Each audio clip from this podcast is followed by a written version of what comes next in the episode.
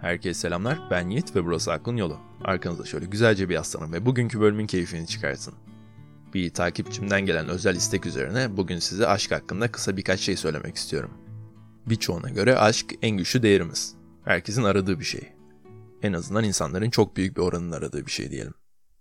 Aşk aynı zamanda varoluşumuzun temeli. Şu an dünyadaysak aşk yüzünden dünyadayız. Stevie Wonder'ın Isn't She Lovely şarkısında kızı için söylediği gibi...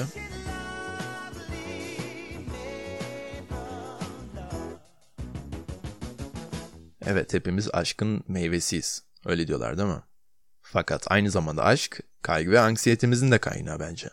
Kendimizi normal hissetme kaygısı. Acaba bizde, yani bende bir sıkıntı mı var? Normal değil miyim acaba kaygısı? Çünkü yapılan araştırmalara göre insanların yarısından çoğu aşkı diğer insanların anlattığı gibi tecrübe etmediğini söylüyor. Toplum, aşk konusunda oldukça katı. Yani şunu inkar edebilir misiniz? Yeterli bir insan, tam bir insan olabilmek için bir şekilde... Herhangi bir şekilde romantik bir ilişki içinde olmamız bekleniyor. Hatta bundan da fazlası, partnerimizi göstermemiz gereken sevgi bir kalıp şeklinde geliyor. Ve çoğunlukla partnerimizin bizden beklediği de bu kalıp oluyor. Mesela sürekli olarak onların varlığından heyecan duymamız gerekiyor. Bu bekleniyor. Herhangi bir yoklukta onu tekrardan görmek istememiz gerekiyor. Onu kollarımızın içine almak, öpmek ve öpülmeyi hasret duymamız bekleniyor. Hepsinden de önemlisi, neredeyse her gün seks yapmayı istememiz gerekiyor. Başka bir deyişle aşkta bu yazılı olmayan kuralları, yani bir senaryoyu takip etmemiz gerekiyor. Bizden beklenen bu. Evet, teoride oldukça güzel ama pratikte çoğunlukla çok kısıtlayıcı bir şey bu. Eğer aşkı bu şekilde tarif etmeye çalışıyorsak ve normali, yani olması gereken şeylerin bunların olduğunu düşünüyorsak, o halde aşk hakkında hiçbir şey bilmediğimizi itiraf etmek zorundayız. Ve bu da bir şekilde hayatı boyunca en az bir kere gerek karşı cinse gerek hem cinsi birine bir şeyler hissetmiş olan biri için oldukça utanç verici. İlişkilerimizde gerçekten tecrübe ettiğimiz şeylere hiç ama hiç benzemeyen bir aşk tarikatı oluşmuş durumda. İğrenç bir şey bu. Kimileri de aşkın olmadığını savunuyor. Mesela benim bir pazarlama öğretmenim vardı. Pazarlama öğretmenim bana şunu söylemişti. Aşk diye bir şey yok. Onu biz icat ettik. Biz icat ettim dediği de pazarlama ve reklamcılar. Yani bakınca bu on dört Şubat davaları falan filan hani mantıklı geliyor insana. Fakat bir kere bile o yoğun duyguları hisseden birine aşkın olmadığını anlatmaya çalışmak oldukça zor olmalı. Şimdi de bu aşk sorununu, yani aşkın ne olduğu sorununu antik Yunanlıların yardımıyla beraber çözmeye çalışalım isterseniz. Bizim tecrübe ettiğimiz aşk ile insanların anlattığı aşkın çoğunlukla birbirine benzememesinin en büyük sebebi ne peki? Aslında sebep çok açık. Çok da basit. Çünkü sadece bir tane aşk yok. Özellikle bizim ülkemizde konuşulan Türkçe ve İngilizce dillerinde bu birden çok aşkı tanımlamak için sadece bir tane kelime var. O da aşk. Fakat antik Yunanlılar ta ilk başından beri aşk için üç farklı kelime tanımlamışlar. Her biri aslında çok ayrı, yani aslında apayrı duygular. Fakat biz hepsine aşk diyoruz sadece. İlişkilerimizin çoğunlukla ilk senesinde güçlü olarak hissettiğimiz fiziksel, yani cinsel arzuya Eros diyorlardı. Şu an gerçekten de sokaktan geçen yüz kişiye sorun, eminim ki yarısı aşkın Eros tanımını kullanacaklardır. Belki de cinsel arzu hissettikleri için utanacaklardır ve insanlar onları yargılamasın diye cinsellikle alakası yoktur diyeceklerdir ama bunun doğru olmadığını hepimiz biliyoruz. Herkesin bildiği sırlar.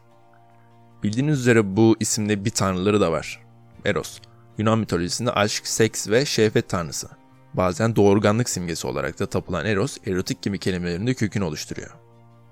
Mitolojide Afrodit kadınların erkeklere olan aşkını temsil ederken esasında erkek için olan aşkın temsilcisi Eros'tu. Neyse, ilişkinin ilk bir senesinden sonra bu güçlü fiziksel duygular azaldıktan sonra aşk bitmiyor tabii ki de. Yani evet, çoğunlukla bitmiyor diyeyim. İşte tam olarak o zamandan sonra hislerimiz başka bir şeye evrilmeye başlıyor. Başka bir aşk tanımına doğru gidiyoruz. Buna verdikleri isim Philia. Tam olarak Türkçe'de bir tercümesi yok ama bu kelimeye en yakın olan kelimemiz arkadaşlık.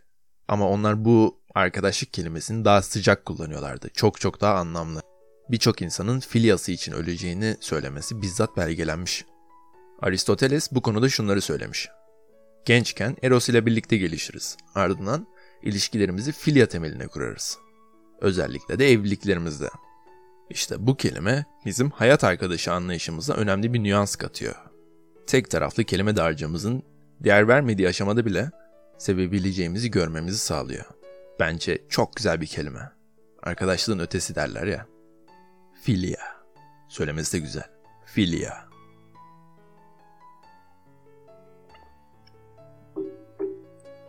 Yunanların bu aşk meşk işleri için kullandığı başka bir kelime de agape. Bunu şefkatli sevmek olarak en iyi tanımlayabilirim sanırım. Genellikle acı çeken veya kendisine kötü davranılmış ya da karakter kusurları nedeniyle kederlenmiş birine karşı hissederiz. Agape doğrudan merhametle ilişkili bir kavramdır. Ve genelde bu sevgi türü kadınlarda daha çok görülürmüş. Hatta bu aşk zamanında Tanrı'nın kulları için hissettiği aşka benzetiliyormuş. Veya bir trajedi filminde ana karaktere karşı hissettiğimiz duyguya benziyor. Aslında bu ilişkilerde karşımızdakinin güçlü yanlarına değil, güçsüz yanlarına karşı hissettiğimiz şeylerdir. Bize aşkın hayranlıktan ibaret olmadığını, aynı zamanda kırılgan ve kusurlu olana karşı sempati ve cömertlikle ilgili olduğunu da hatırlatır. Yunanca'da karşılık, menfaat ya da herhangi bir cinsel dürtü gözetmeyen aşk anlamına gelen agape, Eros kavramıyla tamamen zıtlık oluşturur. Skolastik felsefede Tanrı için duyulan sevgiyi anlatmada da kullanılmıştır. Ahlak felsefesinde de erdemin merkezinde sevgi olduğu düşüncesini yansıtan agapizm buradan gelmektedir. Hatta bu aşık akımı var ya Türklerde, e, bizde de Farslardan geçmiştir, Fars kültüründen geçmiştir, o da ilahi aşktır. Neyse efendim, Eros, Philia, Agape belki de aşkı anlamamıza bize biraz da olsa yardımcı olabilir. Antik Yunanlılar sevginin kör edici monolitini e, kurucu parçalarına bölerek ne kadar bilgi olduklarını tekrardan kanıtladılar bence. Bunun vesaleti altında hayatımızda muhtemelen mevcut kelime dağarcığımızın nasıl tanımlayacağını bilmediği birçok aşk türünde olduğunu anlayabiliriz. Belki artık benim yıllarca kendime yaptığım gibi diğer insanların aşk diye tanımladığı şeyi tam olarak hissetmediğinizde karşınızdakini aslında sevmediğinizi düşünüp ilişkilerinizi bitirmezsiniz. Herkese burada olup beni dinlediği için çok ama çok teşekkür ederim. Eğer podcast'i beğendiyseniz beni Spotify ve Apple Podcast'ler üzerinden takip edebilirsiniz. Herkese iyi hafta sonları diliyorum.